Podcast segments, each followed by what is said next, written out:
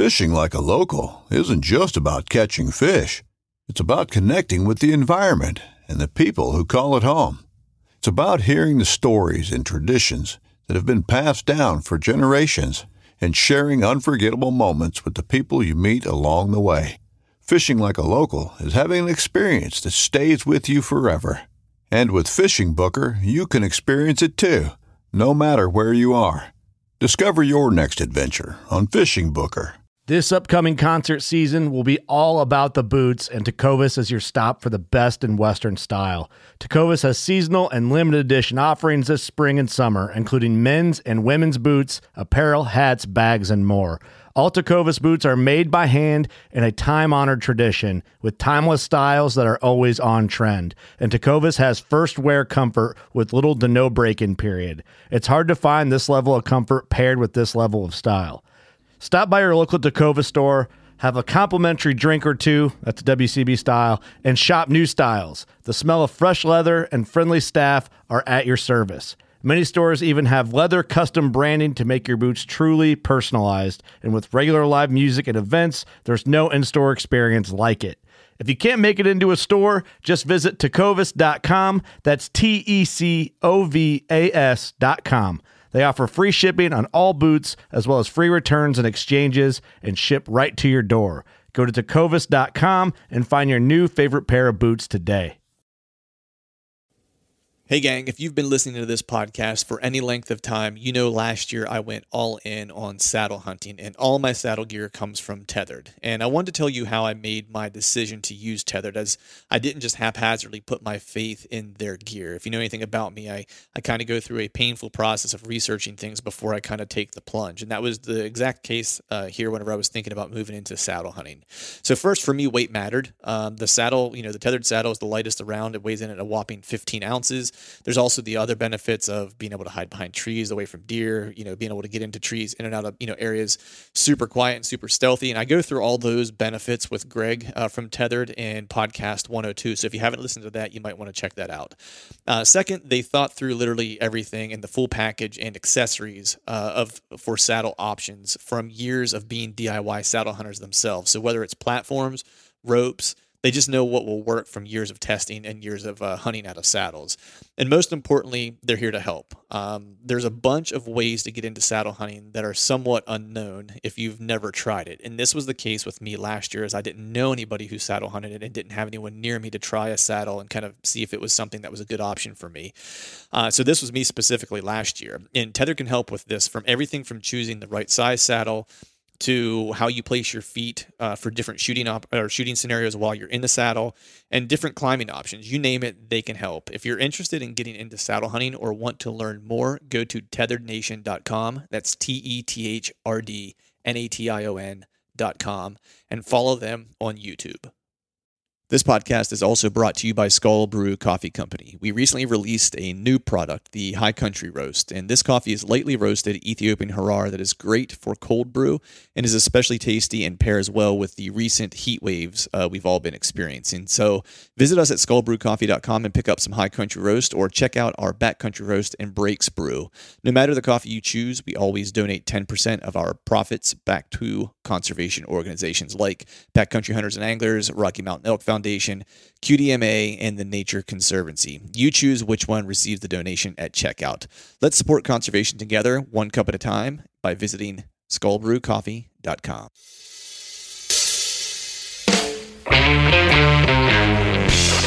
Hello and welcome to the Truth from the Stand Deer Hunting Podcast. I'm your host, Clint Campbell, and you're listening to episode number 131. Today, we are pushing ahead with another DIY report as part of our look back series that we're doing with Greg Litzinger. We're also joined by my good friend, Wilson McSwain, so stay tuned.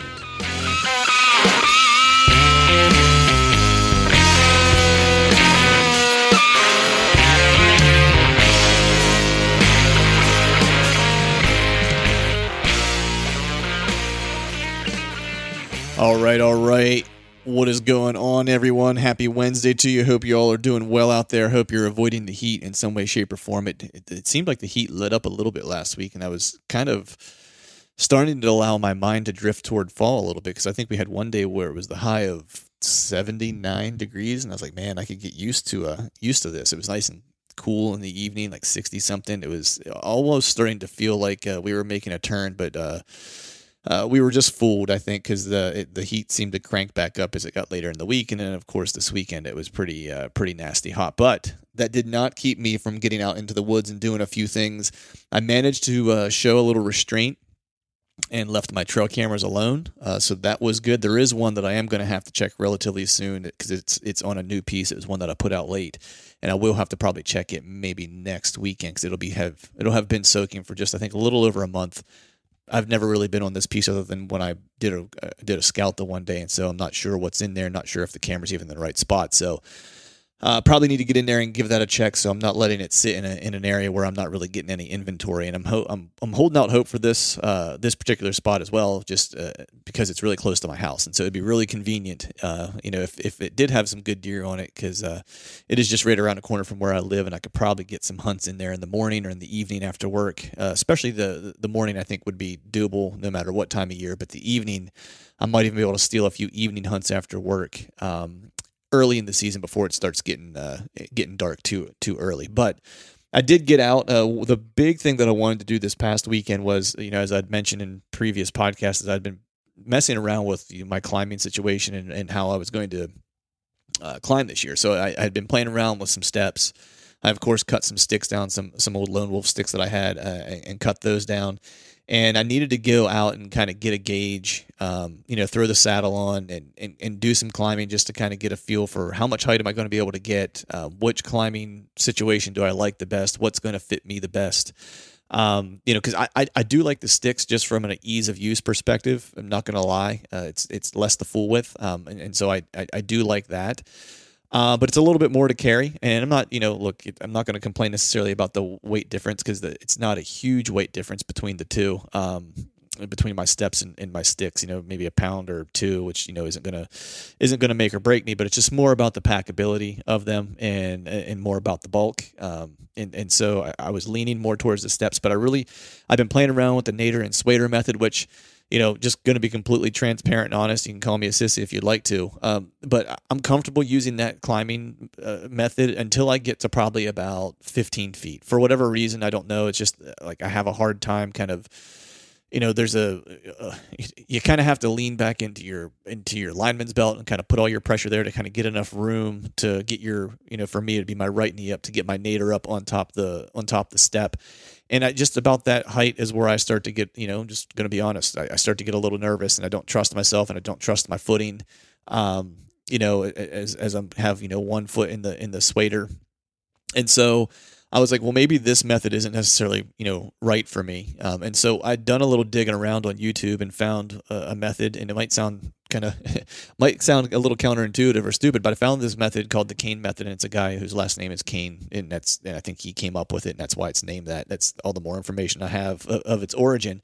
But essentially, what you're doing is you're using kind of like a you're kicking off the tree, and you're kind of doing a pull up and pulling yourself up on onto your, the different steps that you're setting, and you're using you know what he's using is a rigger's belt around his waist, and as he gets up on his first step, you know I'll try to explain this without a visual, but you're at your tree, you tie your first step on about waist height, and then you tie another step on about as high as you can reach. So for me, you know, I'm five eight, so it's for five eight, five nine, whatever the case might be. I'm going to give myself an extra inch. Um, so when I hang my step, you know, it's going to be just a little under seven, seven feet. And so what you do is you grab onto that top step at seven foot. You use the tree and kick off the tree and pull yourself up, put your feet on that first step, which was just a little over waist height. Um, when you do that, the idea being that when you pull yourself up, that step that was at seven foot ish should now be somewhere close to around your waist. And you use that rigger's belt with a carabiner and you clip yourself into it. So now you don't need a lineman's belt uh, to mo- worry about moving around limbs.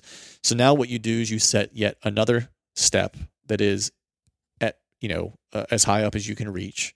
And you're still clipped into the step that is at your waist, once you get that next step set up above your head, you now take your tether, you clip onto that with a carabiner, and then kind of tie into your bridge. And now you're kind of secured to the tree all the time. You grab that step, unclick your carabiner from, or unclip your uh, your rigger's belt, kick off the tree, pull yourself up to the next step, and then you clip back into your rigger's belt. And then you just kind of do that and work yourself up the tree. And what I need is probably a total of six steps um, ish to get myself close to probably like 18 feet. There'll always be one step that I wouldn't use. It would just be a handhold, and then you know another foot or two um, to hang my uh, to hang my platform, and then I'm right around that 20 20 foot mark ish. Um, I used that yesterday in practice with it a couple times up and down the tree, and I got to tell you, I really liked it. Um, for whatever reason, what I'm saying is you might call me crazy, is I actually felt way more comfortable and way more safe um, and secure actually using that method. I was always constantly tied to the tree. Um, I wasn't worried about ropes or anything getting in my way as I was climbing, like I was with the lineman's belt when I was using the Nader and Swader method up.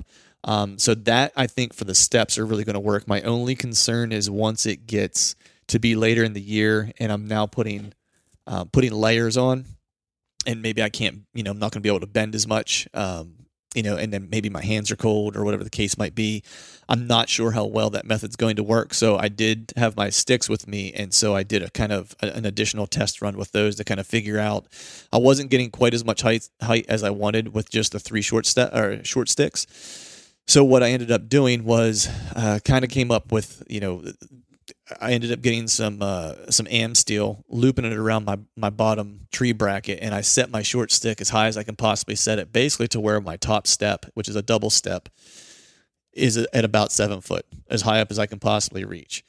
And then what I do is I take my Swader and I clip it over my um, uh, my foot peg on the left side, and then I push up into you know in, into my Swader and then I actually have that piece of AmSteel that's hanging off the bottom of the uh, the bottom tree bracket, and I clip into my nader with the bottom tree bracket with the AmSteel that's hanging off of it, and push myself up, and then I can stand on with my left foot. I'm able to then stand on the first step and then climb to the top of the of, of the stick.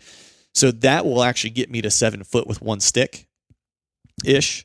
And then what I do from that point forward is I basically set each stick at about where the top will be about you know five foot um, from the the top of my first stick, right? So I'll have you know the top of the next one will be about five foot above that. So with three sticks, it allows me to get to about 17 foot, which is which is plenty. Um, and then you know another foot or two with um, with hanging the pla- with hanging the platform. I use a lineman's belt with that uh, that mode of climbing, so you know always attached to the tree. And I felt good with that because you know as I was talking to uh, some buddies, it's like I'm willing to kind of take a little bit more risk lower to the ground, of course, because there's less of a price to pay if I would happen to slip. Um, so that first step being kind of a, a, stretch, I'm willing to make that, you know, take that risk for that seven foot jump right off the bottom, and then from there I take a more measured approach and and am using just the Swader. Um, at that point um, to to get my way up, and so then the second and third stick, what I'm doing is I'm basically taking a carabiner, sliding it over snug up against my post on the uh, on the step on the left hand side, you know, as close to the center as I can possibly get it, and then using my Swader, and then I'm able to with that Swader, I'm then able to step up with my right foot then onto the bottom step of the uh, bottom step of the second stick, and then the same for the the third stick. So after I kind of worked through that, those were the two ways I was comfortable. So I feel like once it starts to get cold, that that might be the way that I go, just because uh, I'm more comfortable and, and, and just more experienced with climbing with uh, with, with uh, sticks. Um, and so I thought that that would be a nice kind of happy medium to, you know, more of a earlier season, lighter weight, uh, less clothes, less bulk kind of approach where I can travel maybe a little lighter.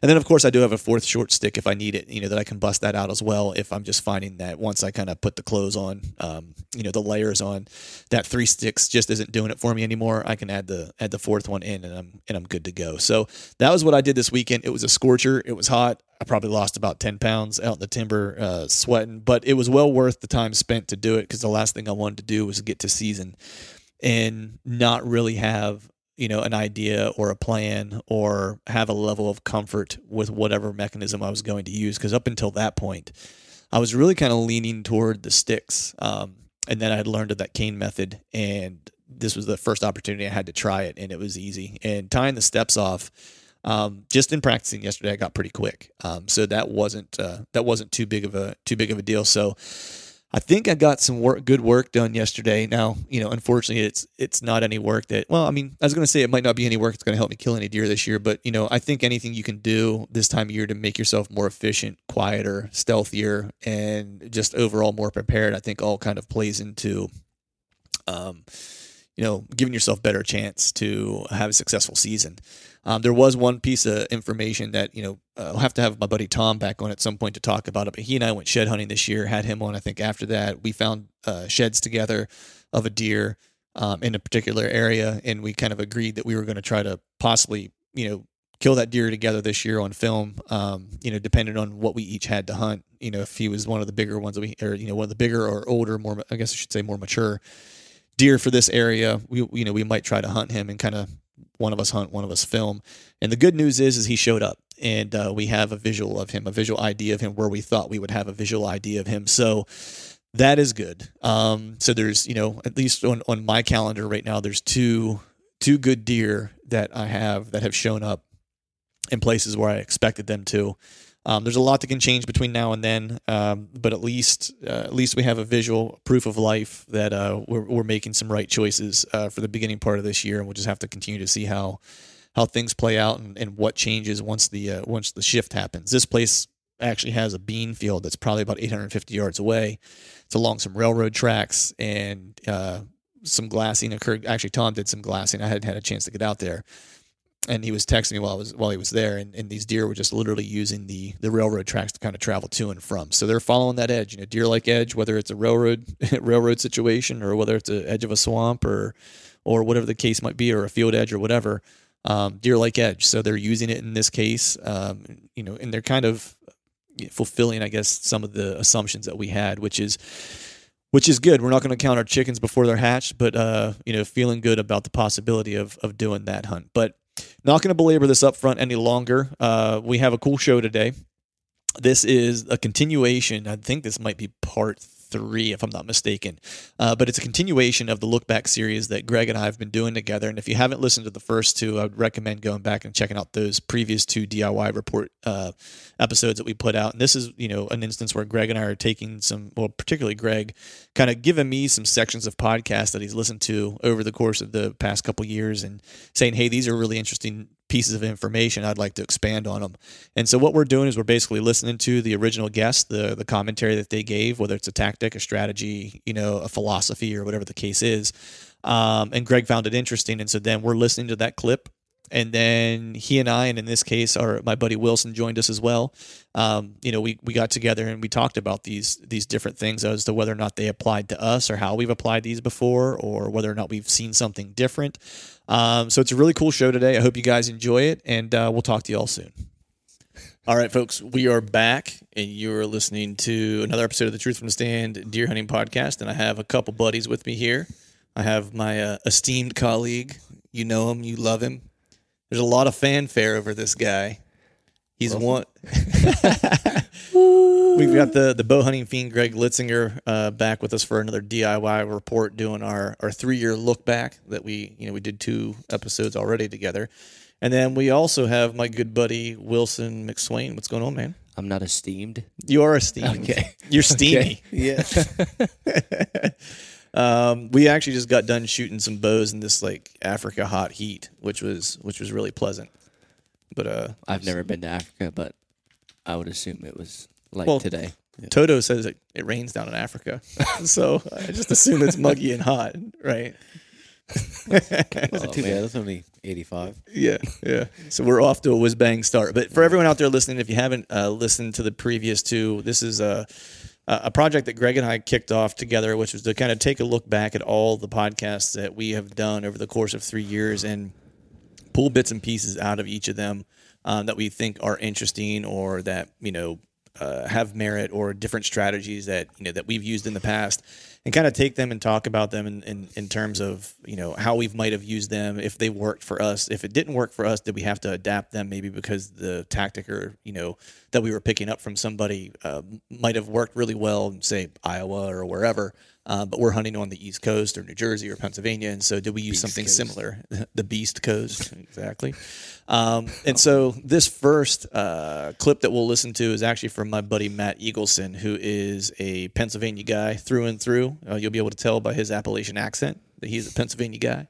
Uh, more Pittsburghese might be more appropriate way to kind of uh, explain his dialect. Burgies. Burgese. Pennsylvania. Uh, Pennsylvania. But uh, what he's talking about here is, you know, summer deer patterns and using trail cameras, which is pretty appropriate. And then we, uh, for this time of year, and then we will dissect in conversation. from a long ways off, we could see these deer, you know, in the middle of summertime, in the middle of the cornfield, coming out. And uh, so I decided to pull all my cameras from one property and to put them all in. I put four cameras out in this one property. Well, it's, it's back at our ground, and it's all mountain ground. And uh, for real, I put them out and I, I let them sit. I knew the deer were there. I was I was taking full advantage that no one was else was in there, kind of screwing around in the summertime, trying to get bit by snakes or whatnot. You know, talking to work buddies and stuff. They're like, "How can you go all summer without checking your cameras?" I'm like, "Well, I'm just hoping they're there, you know, because I know they're there because you can see them." Right. So you could see. So what was your vantage point for being able to see that they were there? Could you see it from from your house? No, you can just see them from the road. That's Okay. how. That's how you know.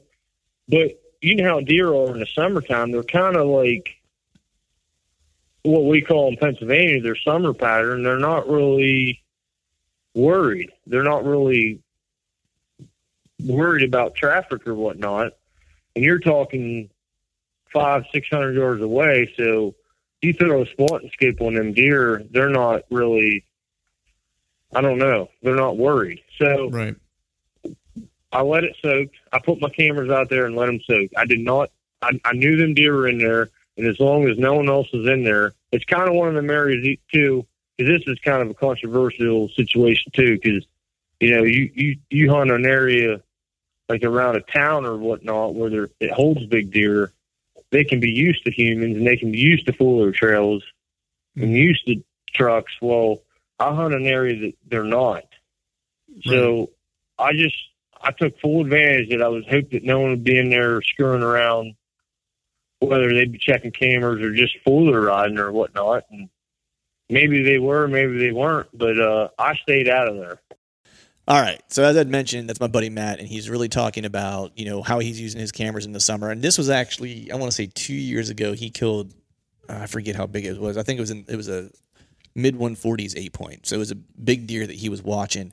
And what he was saying in this clip, really, what he you know gives a lot of credit to being able to kill that deer was is he, he knew the deer was there. He had cameras on the deer. He had visual of the deer, and he basically just left the spot alone. And I think that's a good topic for this time of year. As we're recording this, we're in July. You know, this will probably come out late July.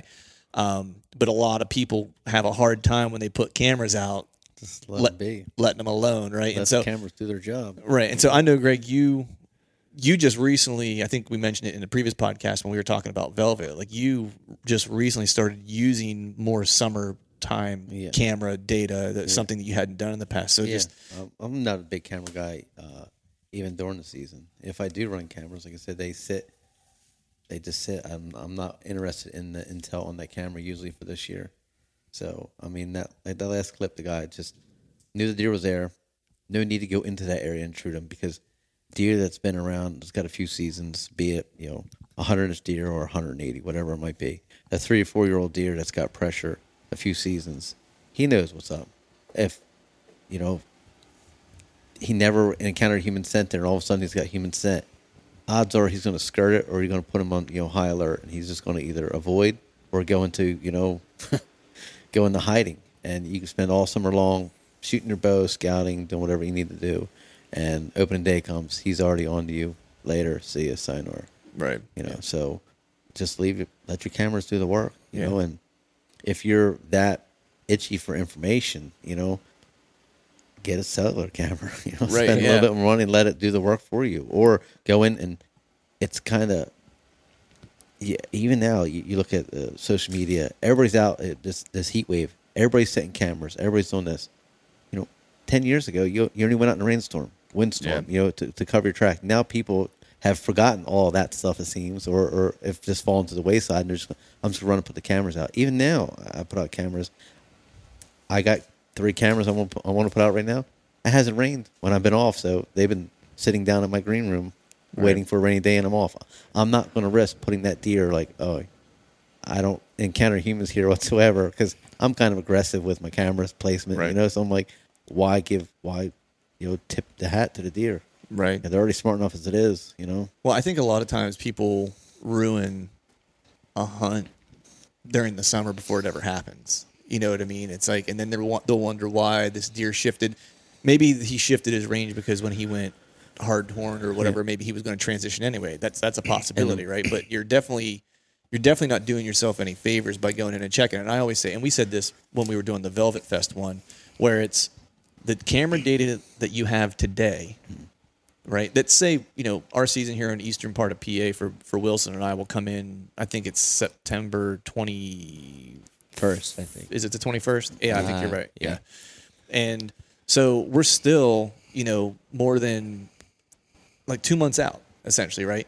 And so any of the data that is there today will be there at the end of August.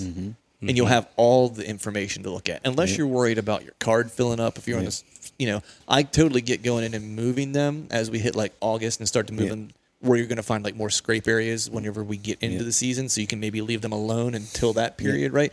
You have to kind of play both halves of the halves, halves of the game. I used to be really bad at checking my cameras way too frequently. Mm-hmm. I now more so we'll let them alone. I think I mentioned the, on the last session we did. It's like I had a couple cameras on new pieces, so I I let those soak for about a month from the beginning of June into May till like the very like right around the Fourth of July. And the only reason I checked them was because I don't know anything about the property. Mm-hmm. I have no clue what deer are there. I have no clue if I'm even hanging cameras in the right places where I suspect deer to use these certain terrain features or whatever. And I was really going in more begrudgingly going, I don't really want to put pressure on this property, but like I got to know whether or not I'm at the right places because if not, then I need to move my mm. cameras again. Otherwise, you know, like back home, the property, the swamp, I put a camera in there. Like I won't check that swamp camera till probably last week of August just to see if the deer that I had in there last year were in there. The property back home, I'll check that probably the like the first week of September. I'll check it, and then I won't look at it again until I hunt it in October sometime. Yeah, and you know we got an early season in Jersey, uh, second week in September, so these deer are still in the summer. So we have a chance of killing you know a possible velvet. Right. Uh, a lot of people do. So I do get people's itching to go check their cameras. Just be diligent. Just wait. Wait for those rainy days. Let Yeah. the scent wash out. Those deer aren't really moving. Y- Are you afraid to get wet? I mean, wear a rain jacket. You know, it's not really not that bad. Or a You know? garbage bag. Yeah, exactly. Old school. Yeah. What do you think, Wilson? What gets me, it's like if you can see your cameras from the road, it's a great opportunity to take an evening Yeah. and sit in your car on the road Yep. and not worry about getting in there and busting them up when you can just sit in your car, eat Yeah. a Cliff Bar, and Gotta love those Cliff Bars. and watch it from the road. Like there was times where I was like out, got off work, and I'm like, oh, I'm gonna go check a camera, and it was late, and I pull up and I can see my camera, and I'm like, oh, I'll just sit here for the evening. I have a little time. Right. It's so much easier for me. It was like new properties. I'm so pumped to see what's on it that I've messed so many opportunities up because I'm like, I gotta see what's on there. It's been out there for five days, you know. Right. And then you pull it and you're disappointed because you're like, I should have left it out there longer. Yeah. You know, yeah, and it- like I said, and you know, even summer pattern deer, there, there's they have a, a certain path they take. You know, I, I look at it in a circular fashion. Very rarely do they come into the field at the same time or into the oak flat, whatever it might be eating on. It might be a three week schedule that the deer's on, coming through an area where you could possibly low impact camera thing. So if you put that camera out, let it sit for two months. If he's in there, odds are you're going to at least get one picture of him, you know, Right. or a glimpse of something. But i i if you go in a week or, or, or two weeks, you know, he just might have been, you know, over here that day or something. And so, I, I've heard a lot of guys who they check their camera and they go, "Oh, he's gone," Yeah. because he was there for three days in a row, Yeah. and then he went nocturnal, quote unquote. You so know? what? So what about like so this instance here, right? Like, because I think the other thing is too is like you make the argument for me. Just use my in- situation where it's some, some new pieces where I'm trying to get some data, some intel, right? And I'm going, I got to know. So I either let them soak until September, and then I walk in there and I look at the camera and I'm like, there ain't shit here, right? Or you know, or the inverse, which is like you got a bunch of deer and then you're really you're really stoked, but you're really kind of you're taking a big chance mm-hmm. at that point, right? So you kind of have to check. So the inverse of that is that you do go do a preliminary check, right? And you got a big deer. And then all of a sudden, dudes want to go in and see like what that big deer is doing, like mm. every other week, because they're like, I got a big deer on camera, right? Because I got this, yeah, guilty. also, if you set your cameras out, leave them. July, July Fourth weekend. Usually, you can tell what deer are going to blow up, what deer are going to stay mm, Yeah. small. No sense going there in June. You know, numerous times. Yeah. July, you yeah, it still gives you plenty of time. If there's nothing on that camera, there's something on that camera. You go, all right, that's worth shooting, and then maybe I'll Right. invest some time. in If it's not there, you got time to put elsewhere. Right. You know, and, and invest your energy elsewhere because if you're looking for for a particular size, you know, some guys need a, an inch. I I'm looking for 140, 150. That area might have, you know, hit. He might have got hit by a car. You know, he might have got killed the previous year. You might have found his horns, but he could have been hit by a car. Who knows? He might not be there yeah, in in you know hunting, you know, Right. summertime hunting season. So if he's not there, you got you know time to move on. But Yeah. Going I there and blowing it out, you know, in June and July is pointless. Yeah, I, s- so I was of the version like Wilson said he's guilty of like got a, got a big deer in there and I want to see him. yeah, I have a good deer in this new piece that I put a camera on, which I'm pretty excited about. If he sticks around, who knows? That remains to be to be seen yet. But I'm not going back in to check that camera until I get till like later August, right? To where I have just a handful of weeks before the season will open. And when I go in to do that, I'm looking to make sure one that he's still around because I think I have a really good spot to picked out to to hunt him. Two spots. But then the other thing I'm going to do is as I'm moving cameras, it's like I'm going to move cameras specifically because I think I know how he's traveling based on the camera data that I got. And so I'll do that all at once. That way I'm only making one trip in. I'll try to find a wet day to do it or a day that it's going to rain right after I've been in or whatever. Um, I think that was the biggest thing that helped me last year in the swamp was when I, I literally got access to that swamp, right? And the next weekend it rained on Saturday. I got up during the rain. I put on some rain gear and I went and hung my cameras. Trash bag. Trash bags. Yeah, yeah. Wore some trash bags and uh, um, and uh, hung hung all my cameras in the rain. And it was like in that day, I had those bucks on camera, like within a couple hours after I walked out of there. You know, so you know, I think the moral of the story here is I think Wilson, you make a good point. It's like if you're in a place where you can see deer, if you can see your camera position from the road, like if you're hanging along a, a, like a food source or whatever, right? Yeah. And it's visible by the road, right? Just glass. Yeah, like like better uh, off glass. Yeah. yeah. I I found I like to put my camera in the woods. Most people, that's where they kind Yeah. of usually. Well, I spent most- so much time my first year putting cameras like on a T post out in the field, like facing the woods, so I could possibly get two or three different entries into the field to see. Oh, they're coming here, here, here. Mm-hmm. Now, if you put, but I could see that field from the road, So you could do that. by and I can drive around. I can see the neighbor's field. I can drive around the block, see the farmer's field on the other side, and I have one camera in the woods, and you can just drive and spend time looking at Yeah. the deer out in the field. And that's what, like my buddy Tom and I, that shed that I have, the sheds that we found.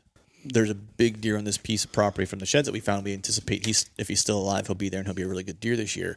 And he actually sent me some pictures the other night that we don't know if it's that particular buck, but there's a really good deer that's in there because there's a field that's nearby. There's some train tracks, and he went out to glass, and we've been meaning to hang cameras in there. We just haven't had a chance to get out to do it. But he was glassing the other night and saw a big deer and saw what he was doing. So that was confirmation that there's at least one good deer in there. And so now we're both kind of like, look, we just got to wait till we have a good like rain day and go in and try to figure out like where we can intercept rain. them. What's that?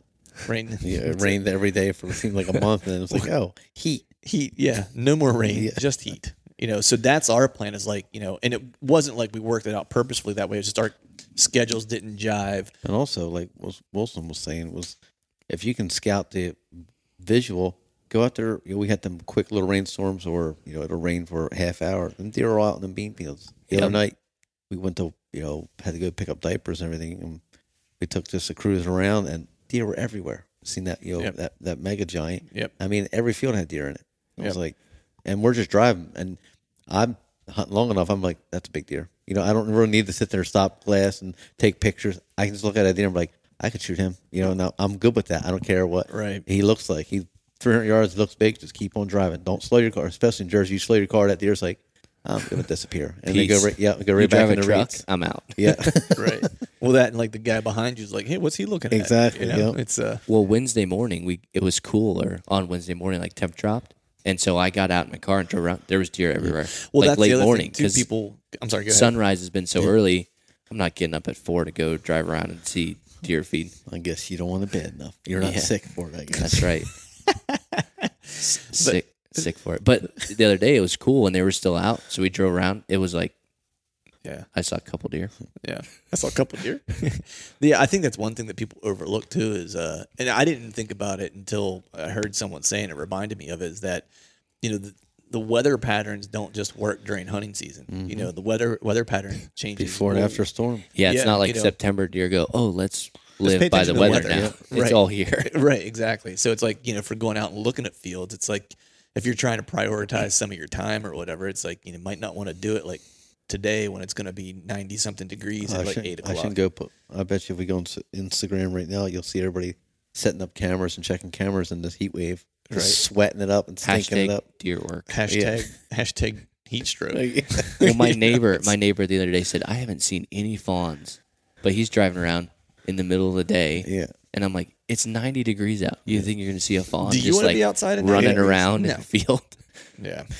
Direct sunlight. yeah. Yeah. So, all right. So that is a little bit about summer pattern, but more about uh, talking about you know trail camera etiquette, if you Yes. will, for the Let uh, it do its job. You bought it for a reason. Let it do its job. Give it time. let her soak. That's right. All right, we'll move on to the next clip. All right, this next uh, tidbit is from our buddy uh, Ben Harsh. That's right, I said tidbit. Who says that? this next tidbit is from our uh, buddy Ben Harshine of Huntera Maps and also of uh, Whitetail Properties. And what he's talking about here, really two things, is uh, uh, hunting benches, but more specifically, hunting benches in relationship to how the thermals are going to And work. mature and mature, and mature bucks. Yes. Yeah, and how they're going to use them. So uh, let's listen to this and then we'll discuss. deer of course like to use benches but bucks will usually have a, a or mature bucks will usually have uh, a what some folks who i talk to refer to as like a buck trail that is maybe 30 yards 40 yards above that bench because they don't really want the social activity of being around the does and the fawns that are using that bench but they want to be up above them in the morning to catch the thermals to see if there's any hot does using that bench Yeah, absolutely. So, if anybody listening that doesn't know what a thermal is, essentially, whenever the sun rises in the morning, no matter how cold it is or how warm it is, when the sun rises, it heats up the atmosphere. And whenever it, the atmosphere is heat, heats up, uh, by nature, that air current can go uphill, literally go go up and, and rise. On the other hand, whenever that sun drops down over the horizon, the air starts to cool, getting ready for the night that air and that current drops downhill, so it, it falls. Um, when you're hunting the side of a hill, you really need to pay attention to that because, like, say you're set up on a bench. Well, if you're if you're hunting from uh, if you're if you're hunting a specific trail in the morning and you know that that sun is going to be heating up the, the air currents, I mean, aside from what the wind is doing, the, the thermals are going to be playing into this as well. So if you're off the side of a hill, chances are you're not getting as drastic of a wind or as heavy of a wind as you would at the top of a ridge. So those thermals are going to be playing a, an important role in this. And, and as that sun is heating up the atmosphere, you're on, if you're hunting a trail that's, let's just say right in the middle of a ridge to keep it simple, you're on the top side of that of that trail. You're you're uphill from that because that that air current is going to be traveling uphill and anything on that deer trail that's right below you is not going to be able to smell you on the other hand if you're hunting a bench on the evening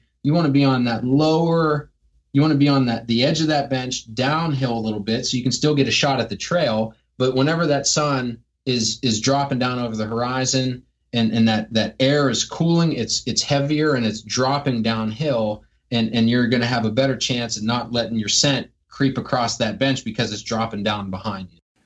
All right. So we heard Ben talk a little bit about mature bucks, thermals, and hunting benches, which is which is interesting because I've been reading this this book for those who've been following on on Instagram and like yeah, reading, learned, getting learned, um, Learned and it's uh past tense. yeah, learned. I stopped doing that a long time ago.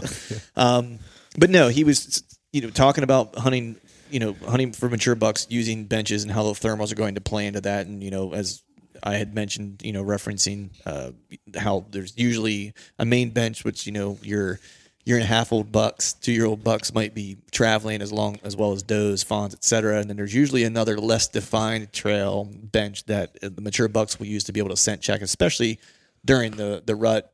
They'll also use it just to avoid social pressure in general. Um, but what has been your experience? I mean, let's talk about the thermals. I mean, Ben kind of did a good job of explaining what those are. Um, but in relationship to hunting benches, because benches, I think people look at and go, you know, I'm going to hunt a bench, but it's probably one of the more challenging terrain features to hunt just based on thermals and how the wind is going to react with thermals and what that's going to do to your your perceived wind direction when you go in looking at your when you look Your at your wind. right. And what is actually happening Yes. in your tree when you actually get in there right? So i guess just talk to me a little bit about that. Yeah, like listening to that, my take on on that uh, benches and thermals is, you know, as most people, you know, as he explained, benches is a flat spot on the side of a hill.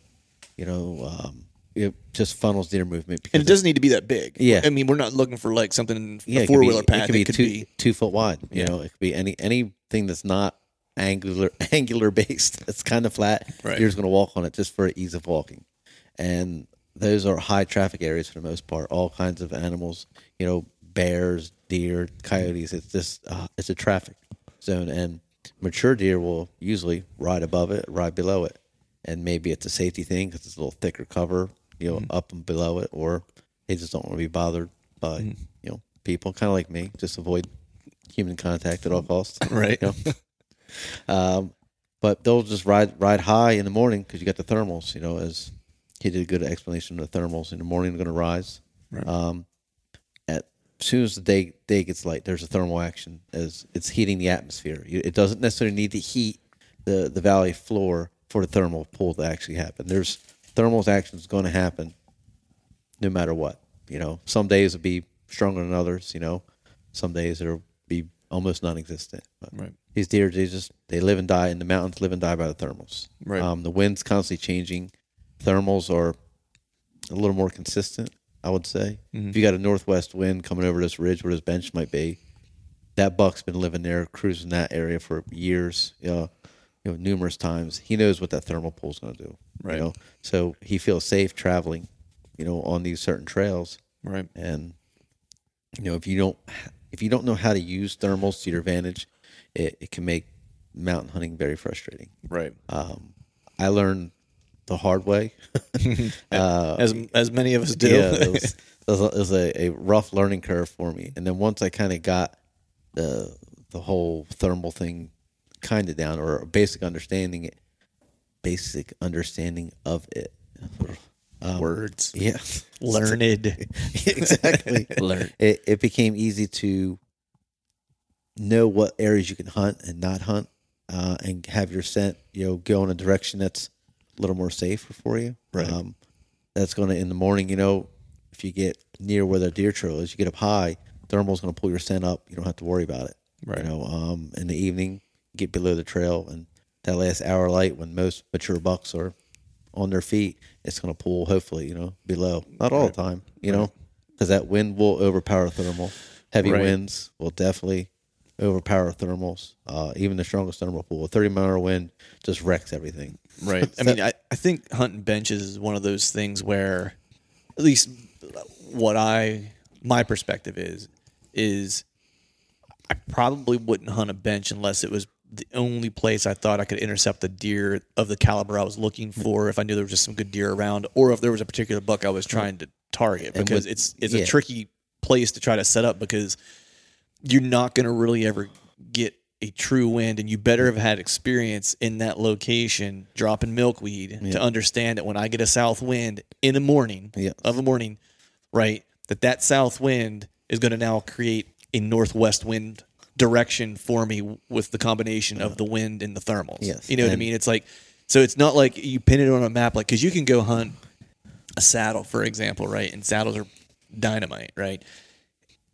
Within reason, especially if you can, uh, saddle might be a bad example. Yeah, saddles can be tricky. If Say it can be tricky, but anything with elevation, maybe, Yes. maybe that's a better way to say it. Like the closer you get to the top of a ridge, more right? If, consistent right. things will be. if, there, if there's a saddle that's a really kind of, uh, I guess a what am I trying to say? Something that's not super saddles significant. were, were Wilson. It's not something we put on a horse. It's actually a terrain feature in the mountains. right. So it, it's if if there's just a, if there's just a yark teeing you up for that one. um, if it's a very you know hard to kind of discern saddle where you're not getting a big change in elevation, just enough that it's pushing the And- traffic and- in an area, then you can kind of work it because you can get up on a higher kind of And- a higher piece of Yeah, it. And, peel this back a little bit. And benches, if the bench isn't the upper one third, you know, top, Yeah. I don't mess with it because it's I mean, the further down you go, the wind is Yes, just the worst. it's it gets. inconsistent. Yeah. And big wide benches that are 100 yards wide, I don't mess with because it doesn't necessarily funnel deer movement any which way or another. And not all benches or like all terrain features are created equal. That bench is on a you know an area where predominant northwest wind, but it's on the wrong side, near the mm-hmm. windward side. Yeah. I don't really mess with it. And the odds are, if that wind does shift, that deer use that. You know, it might happen, but it, it's for me, it's a it's a it's a low probability. And Right. benches are great scraping lines. You know, there's a t- I think a time and place to, to hunt certain benches. Usually, a, a bench in the upper one third will be littered with scrapes. Yep. You know, um, that's a good time to hunt it. But outside of the rut, benches can be real tough uh, because unless it's near a food source or, or known buck bedding, you know, or Right. even like doe bedding, you know, but not all benches are created equal. And if you find a good hidden, I call them hidden benches. Most terrain features I hunt are hidden. You look at a map, Can't you don't see really it. see it. Yeah. Because I've found some benches. It's you look at the you know top of map, like, or even a saddle. How's this not on here? Because you're looking at it, you can you can see it, and it's like, I guess it didn't. The measurement tactics didn't Right. meet up with it, but they're they're there and they're wide, and you know you get a bench that's, you know, ten foot wide. Most of them won't show up on a, on a top of map, you know, Right. And they're they're the ones you want in the any type of hidden terrain features. That's where you're going to get more, you know, Right. older deer activity. Right. You had a question earlier, Wilson. I don't remember. What Well, you touched on a little bit is when does a will a thermal beat out a wind, or vice versa? Like, what is too much wind where the thermal's not going to come into play, and then is it just a wash? Like you're not going to hunt that anyways because it's Well, if it's if it's if you're up high enough, you know, say the thermal's gonna in the morning going to pull up. If you're in the upper one third and you're 25 feet up, you know, and that wind's blowing, you know, you're on the leeward side. You don't necessarily need the thermal because your scent's getting pushed down into the valley and and, and just going off Never Never Land. down below where any deer is going to. Yeah, Where what- you wouldn't have. Yeah, it's gonna be so dispersed to it. But people don't like wind speed. You, a lot of people have talked about it. In, in my view, of wind speed, the more you know, heavier the wind is, your scent gets dispersed at at a faster rate. So it's a instead of being a small cone, it's a huge cone. Well, your scent molecules are dispersed more. So if a deer might catch that, it's like, well, it's not that strong. Yeah, you know? it's diluted. It's that that five mile an hour, ten mile an hour wind where just enough to you know maintain that that scent stream to go further down down the hill or you know where you don't want it to go. That's what bothers me the most. Like a 20, 15 mile an hour winds, I see a lot of deer on those days. to be honest with you, I don't I don't know why. Windy days in the mountains have always been good to me. The calm, still days, it's like deer just don't move. Right. Um, be it that safety or that swirling wind, the deer just like, nah, I'm good. I'll just eat my stick here and wait till dark. Yeah. Yeah, I got busted so many times. I hunted the wind, I played the wind, and I was getting blown at nearly every time. And it wasn't until I was watching some YouTube elk videos where they're like, "Oh no, the thermals are changing," that I started to look into it. I tried to buy milkweed online, and I was like, "Where do you buy milkweed at?" And then I was like, "Oh, you find it out." in the- A- ATF knocked on the door. yeah. no, I didn't grow up in the woods or. Um, Also, because my dad, I remember at when I first started hunting, he told about thermals in the morning in, in a tree stand. Your scent's going to go up, in the evening it's going to go down. So we, my dad used to get real aggressive with our tree stand placement in the morning, you know, or even a, a little ground blind setup because it's like your scent's going to go high. Once that mm-hmm. sun breaks, it's going up, and in the evening, it's going to go down. So we just set up accordingly, and I was you know pounded that you know over and over and over again in my head, and then as I started hunting the mountains, it was understanding thermals was a easier, you know, rough mm-hmm. learning curve you know, for the type of terrain, the steep hills. But mm-hmm. I understood thermals at a, at a early age hunting, and it, it did definitely pay off because thermals are everywhere. Yeah. you know, you look at, in a field, low spot. Yeah. That's where Well, if you watch a deer come out, right, or even just glass now, like go out and glass. most bigger deer go in those low spots. Yeah, and everything you- pulls out. You, I mean, you've Yep. No, that I killed my buck this year. There was I don't know two mile an hour wind, and it was a little Burst. swirly. But I, you dropped a milkweed out of my tree, and it went about five feet out, and then just went straight to Yeah. the ground. I mean, it was sun was setting, Yeah. and that buck came right to that, and that's when he busted me. It all worked out in the end, but literally the milkweed went out and then just went. like an anchor. Yep, it went straight down. Well, my learning experience initially with thermals, where it's like I knew what they were, but I was really unsure of how to effectively kind of use them and when they would screw me and when they could help me, right? And it was listening to some stuff that Dan had said in the past, and I was in Ohio, killed killed that deer, and I couldn't figure out That why. deer by the one on the wall next to us. Yeah, sorry. Yeah, people For are. viewers at home, yeah. um, the radio listeners at home. yeah. The uh, I was set up at the close to the top of this this ridge, and what I realized later, well, there was actually a ridge top funnel that was right behind me between two be- two doe bedding areas, which is why the deer were bucks were constantly moving through there. But there was also a bench that was below me. And so every morning I would see deer and they would come from like what should have been my down, like they should have been mm. busting me. But I was 20 ish, 25 ish feet up in the tree. And those morning thermals with the wind just ripped my scent right up over top the ridge. And it was landing some, however far down the other mm. backside of the ridge away from where all the deer were coming from to where it's like I was completely, I was bulletproof and I couldn't figure out how it was working. And I finally stopped and thought about it after I killed that deer. And I was like, how did I just never ever get winded in Yeah, that spot? I mean, we've all been bust by those does. Oh, yeah. the wind's good, but what you're even with milkweed you, or any type of wind floater, you put it out.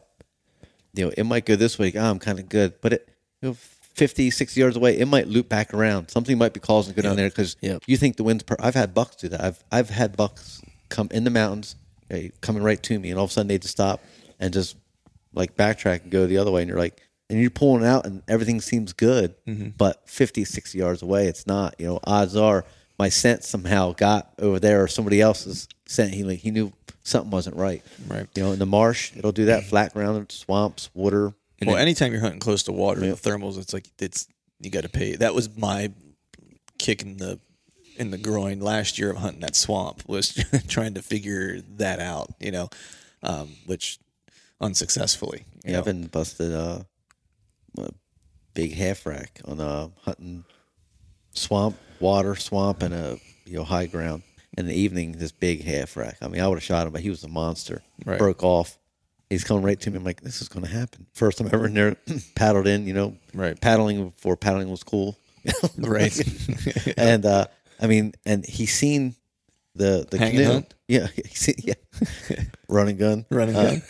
but he's seen the canoe. And he stopped and he's looking, and he took like two more steps, and all of a sudden he just didn't blow, just just backed up. I never could understand, but giant body of water and where I was kind of sitting, and I go back there now, and it you. The last hour, like the the, the milkweed and the, the wind floaters goes right to the water. So he caught by scent. So explain that. Why is the water?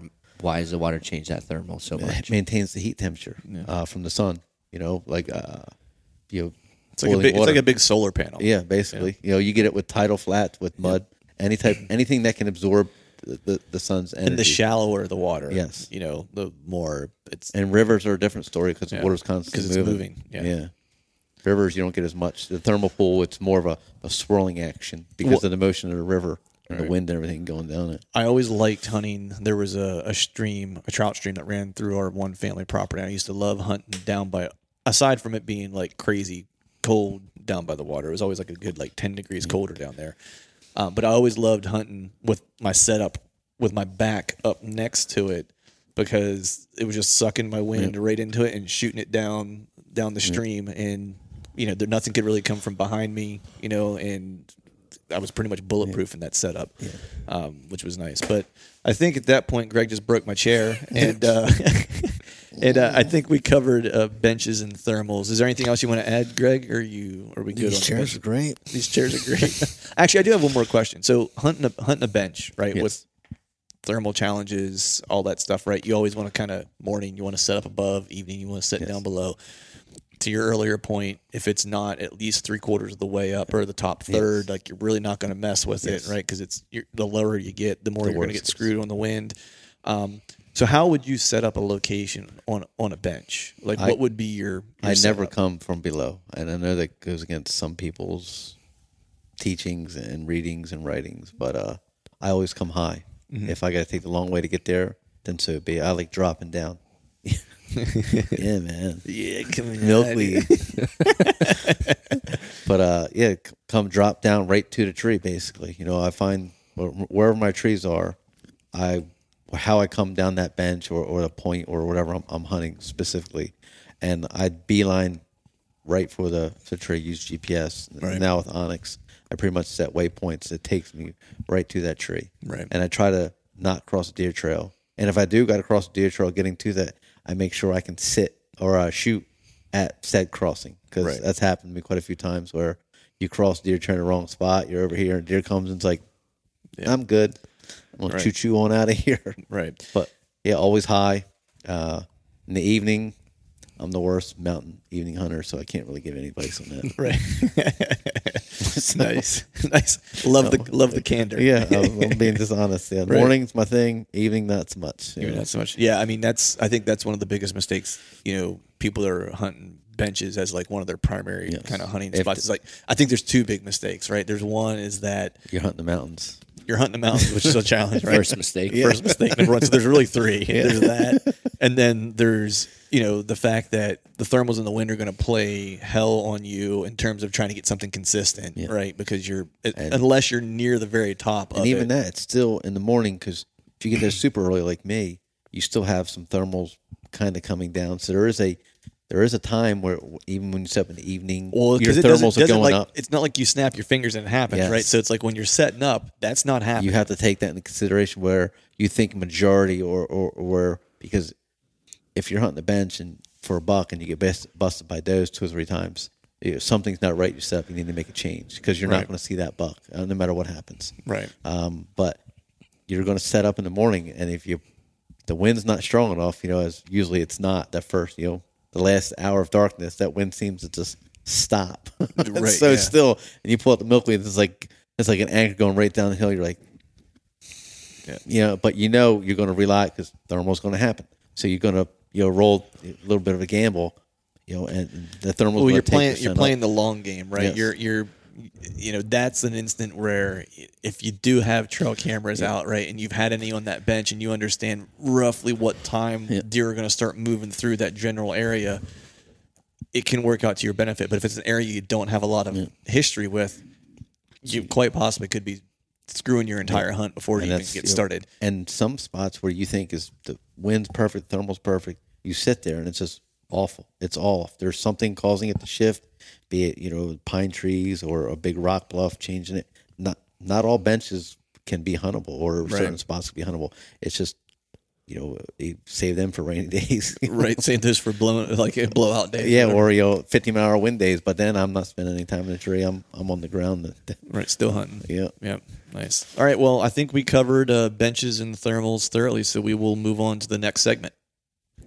All right, this next segment is with our buddy uh, Steve Flores. He is a he's known as being a mountain buck hunter in West Virginia, and uh, he's going to talk a little bit about the uh, the difference between you know mountain buck hunting and uh, hunting out in uh, Midwest type places and where deer uh, like to bed and, in those type of terrain, that type of terrain. So let's listen to the segment, and then we will discuss. You know, what's the what's the biggest difference that you that you kind of have learned over the years or noticed over the years of you know between hunting heavy ag lands like the Midwest, you know whether it's the Ohio's, Mhm. Illinois, uh, you know getting into Iowa or what have you, versus hunting more mountainous terrain or hunting mountain bucks specifically. Yeah. Well, for me, it you know, and I, Bill Winke, I, I'm sure you're familiar with him. I grew up reading his articles, and he was, he still is kind of, uh, you know, my my writing hero. Um, Right. I love his work, and I so.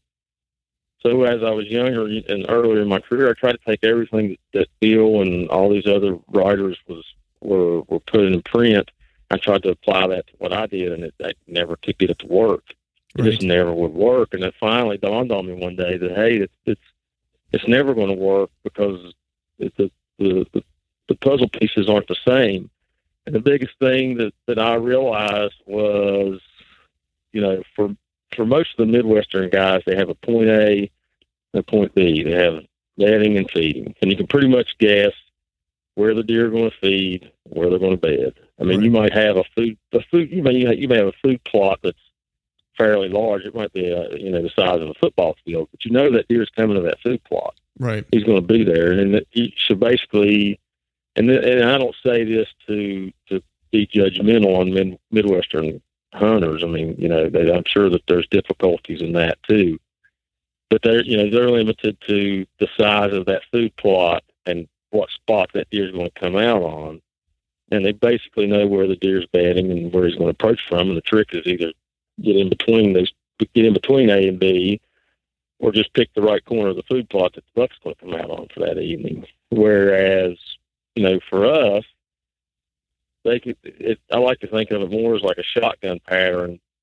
You know, there's a lot of places that the deer will tend to bed, but I've bumped deer in the craziest places. I've bumped deer everywhere in the mountains. Right. I bumped them in, you know, the really thick stuff. I bumped them in the wide open spot. I mean, they Mhm. just they they they bed they bed just about anywhere, and they can feed just about anywhere. If there's no acorns on the ground, they'll just browse on anything. So the problem, you know, problem I always faced was how do you hunt a buck, a mature buck, or any buck that that when he gets up out of that bed and you're not really sure where he's bedding at, he can go in any direction to find food. That, Right. To me, it was just you know how do you hunt a deer like that? Right. And that was what I found was the biggest difference between what the Midwestern guys are doing and what we're doing. It's, it's A and B. You know, there's no A and B for us. It's it's all scattered. It's A through Z. yeah, it's yeah, it's A through Z for us. I mean, that buck gets up or that doe or whatever. I mean, it, it can go around the point away from you, it can go down the hill away from you, go uphill from you. You just never know, you know, unless uh, there's somebody out there that has a secret that, that I don't know about. I, I've never been able to predict exactly where a buck's going to go when he gets up. All right, so we are talking mountain deer versus ag deer, where they like to bed and in that type of of terrain. So, you know, I think, I guess how do we how do we frame this this one up? It's you know, I think a lot of us like we have a experience just sitting here of kind of hunting in a lot of both, right? Because Wilson was just saying as we were listening to this segment, kind of getting our bearings about what the topic was.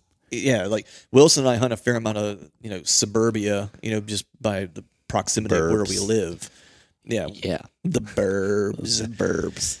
you know, where we have, you know, some ag out past where I live, out more, you know, closer to where Wilson lives. There's a, you know, a fair amount of ag, and then you've got a lot of small wood lots and like developments and stuff like that. So you are really have, you know, deer can really only funnel into one place, you know, which is not midwestern, but like similar sh- structure. Their structure, right?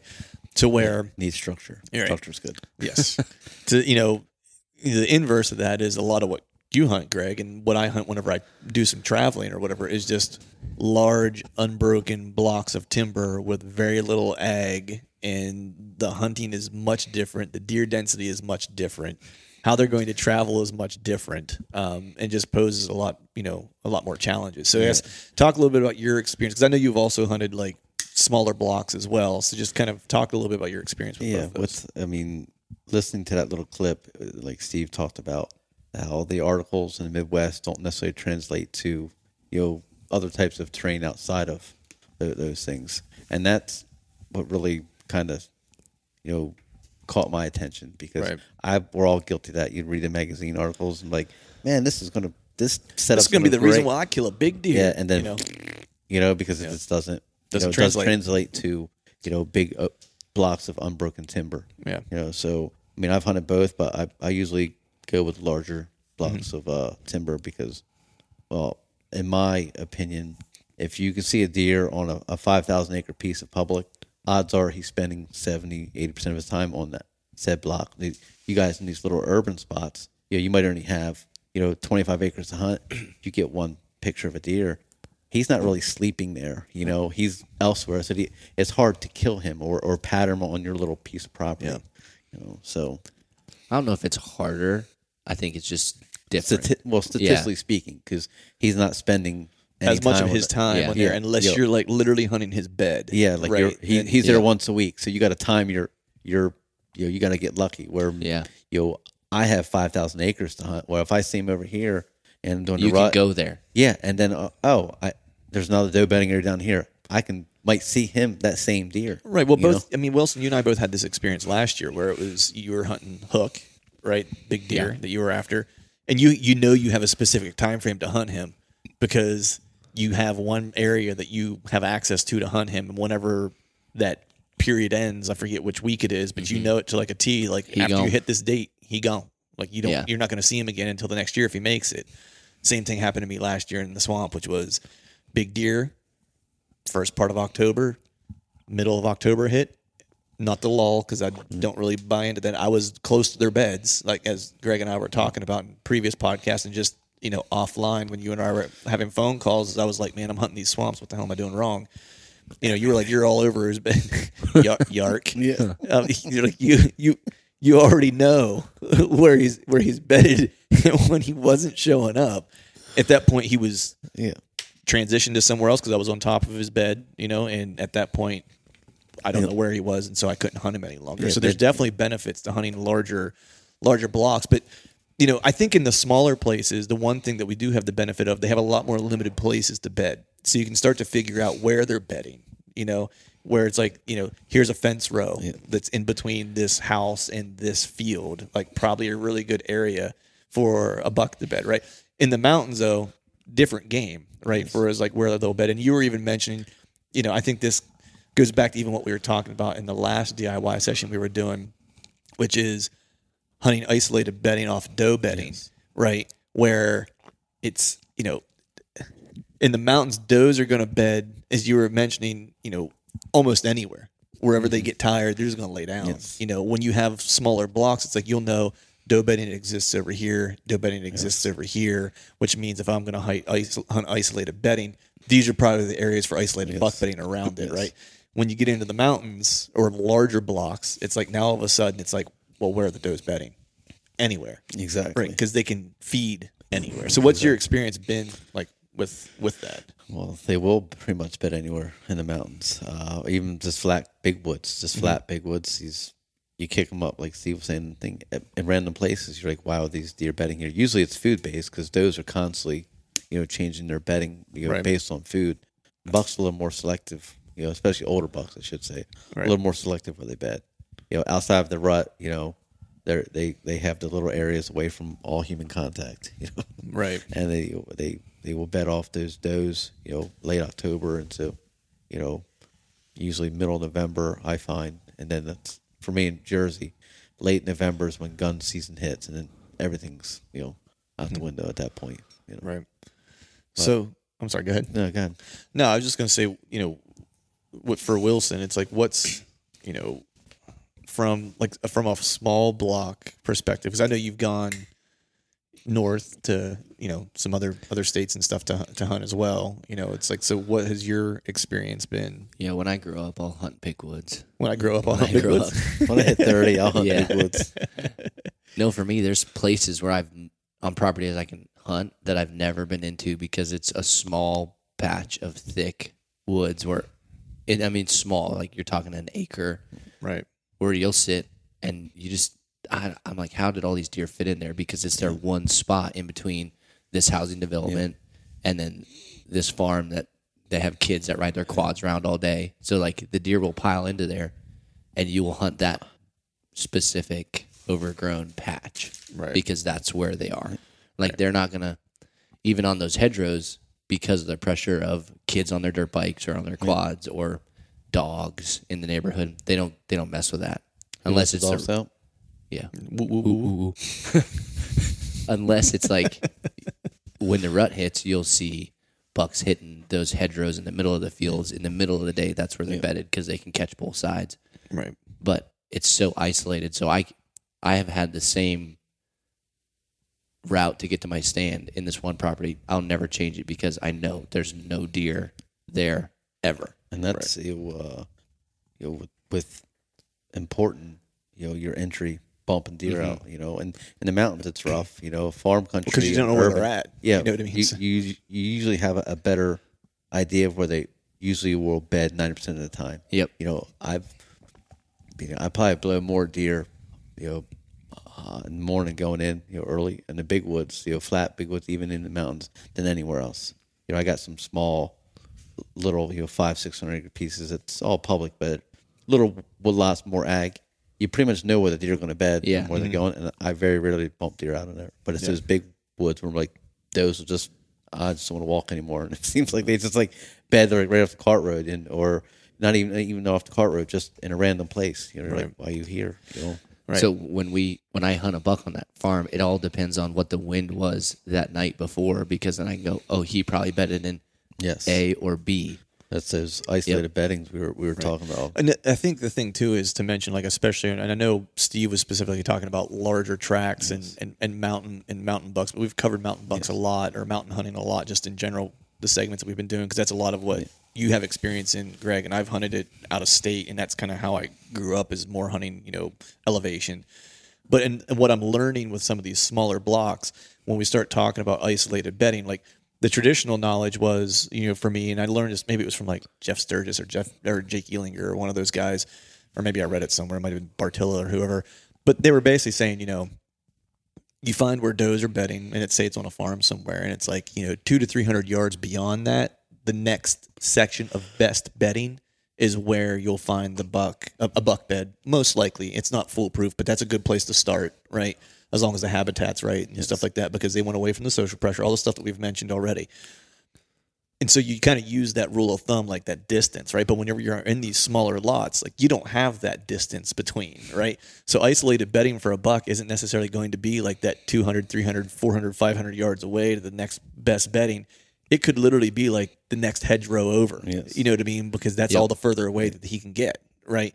And so the bucks on those smaller properties too are pretty cagey as far as they're so used to people being around. It's not that they're not afraid, right? Because I think that's a misunderstanding. People are like, "Oh, you're hunting like urban or suburban areas with small woodlots." It's like it's like, how are you not killing deer like by the by the piles? You know, it's like We're not double longer. That's why. we're not double hunger, right?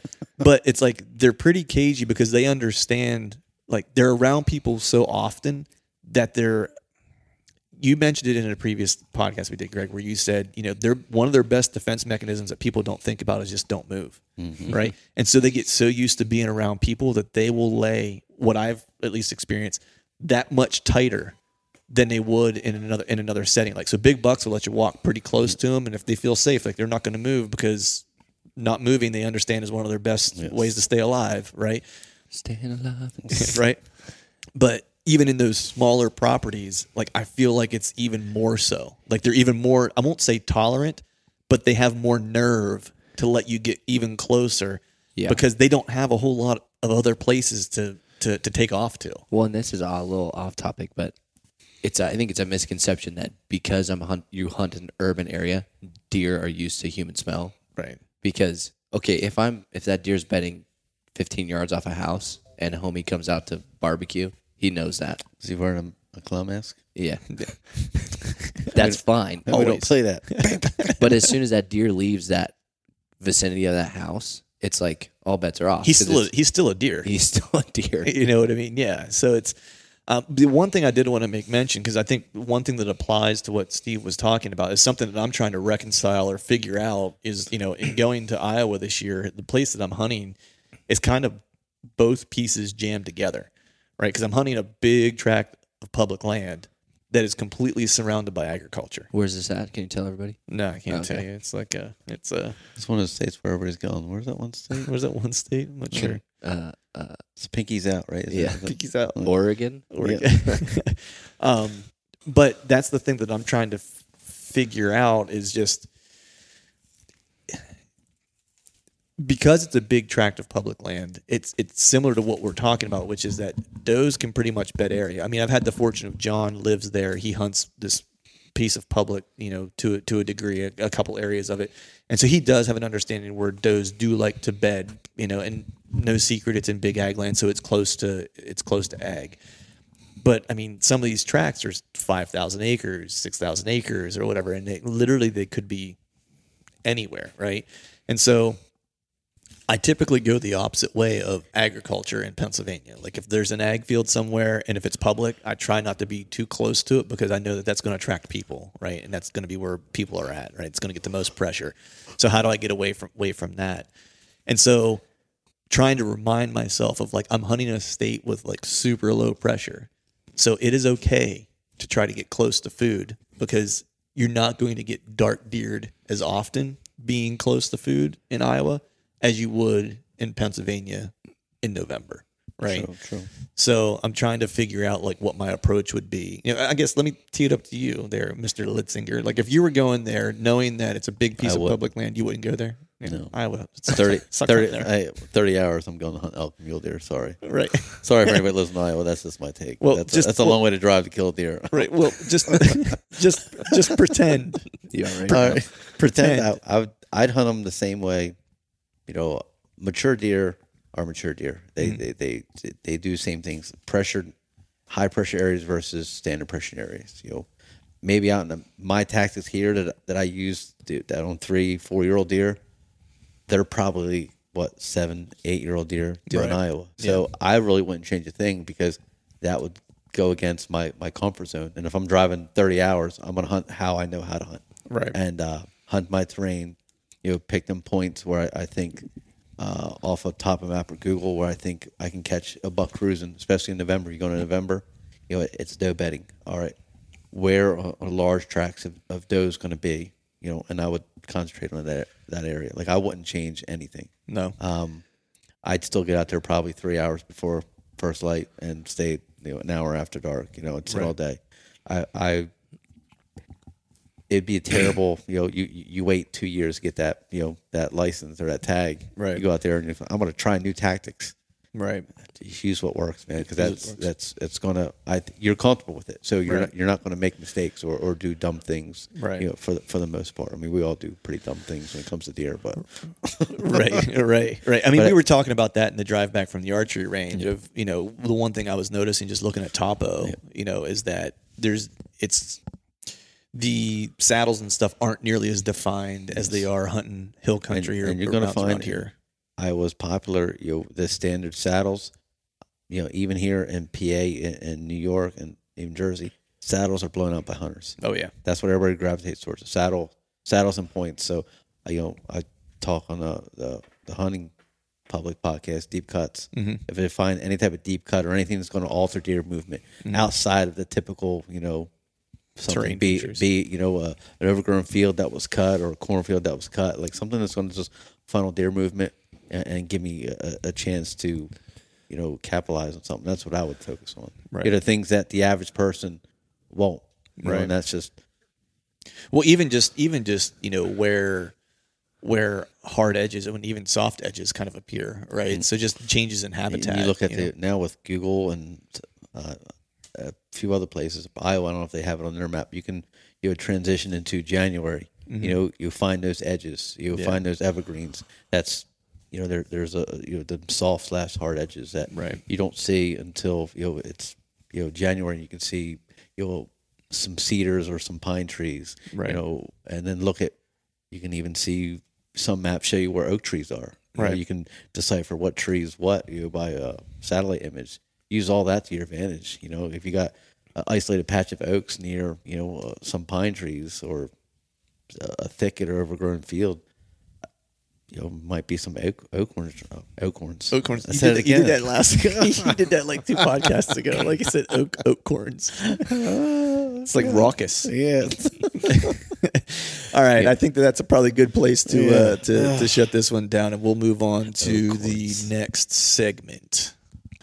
All right, folks, that is a wrap for today's show. I'd like to thank Greg and Wilson for joining me. Be sure to give both of them a follow on Instagram. I, of course, need to thank all of you for listening, and if you haven't yet, please head over to iTunes and leave us a five star rating, and be sure to subscribe to the podcast. We'd be super appreciative of uh, of those two things if you'd be able to do that for us. And before we shut this thing down, we need to give a big shout out to our partners who continue to help us make this podcast possible. Tethrd, Exodus Outdoor Gear, Skull Brew Coffee Company, Gumleaf USA Boots, Obsession Bows, Ramcat Broadheads, Trophy Taker Rests, and Dead Downwind. And until next time, we'll see y'all. November's on my heels. Makes me proud, makes me steal. I could show you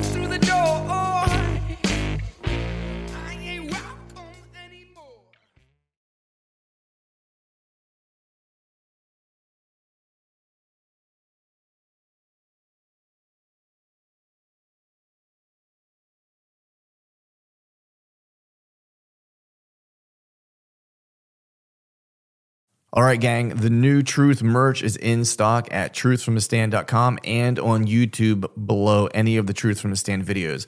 I've got some new hats, beanies, t shirts, long sleeve t shirts, and sweatshirts. There's even a new do hard shit hat for those of us who like to embrace micro dosing adversity. So head to truthfromthestand.com and check out the new gear and use the code TRUTH, T R U T H, and save yourself some cash on the new gear.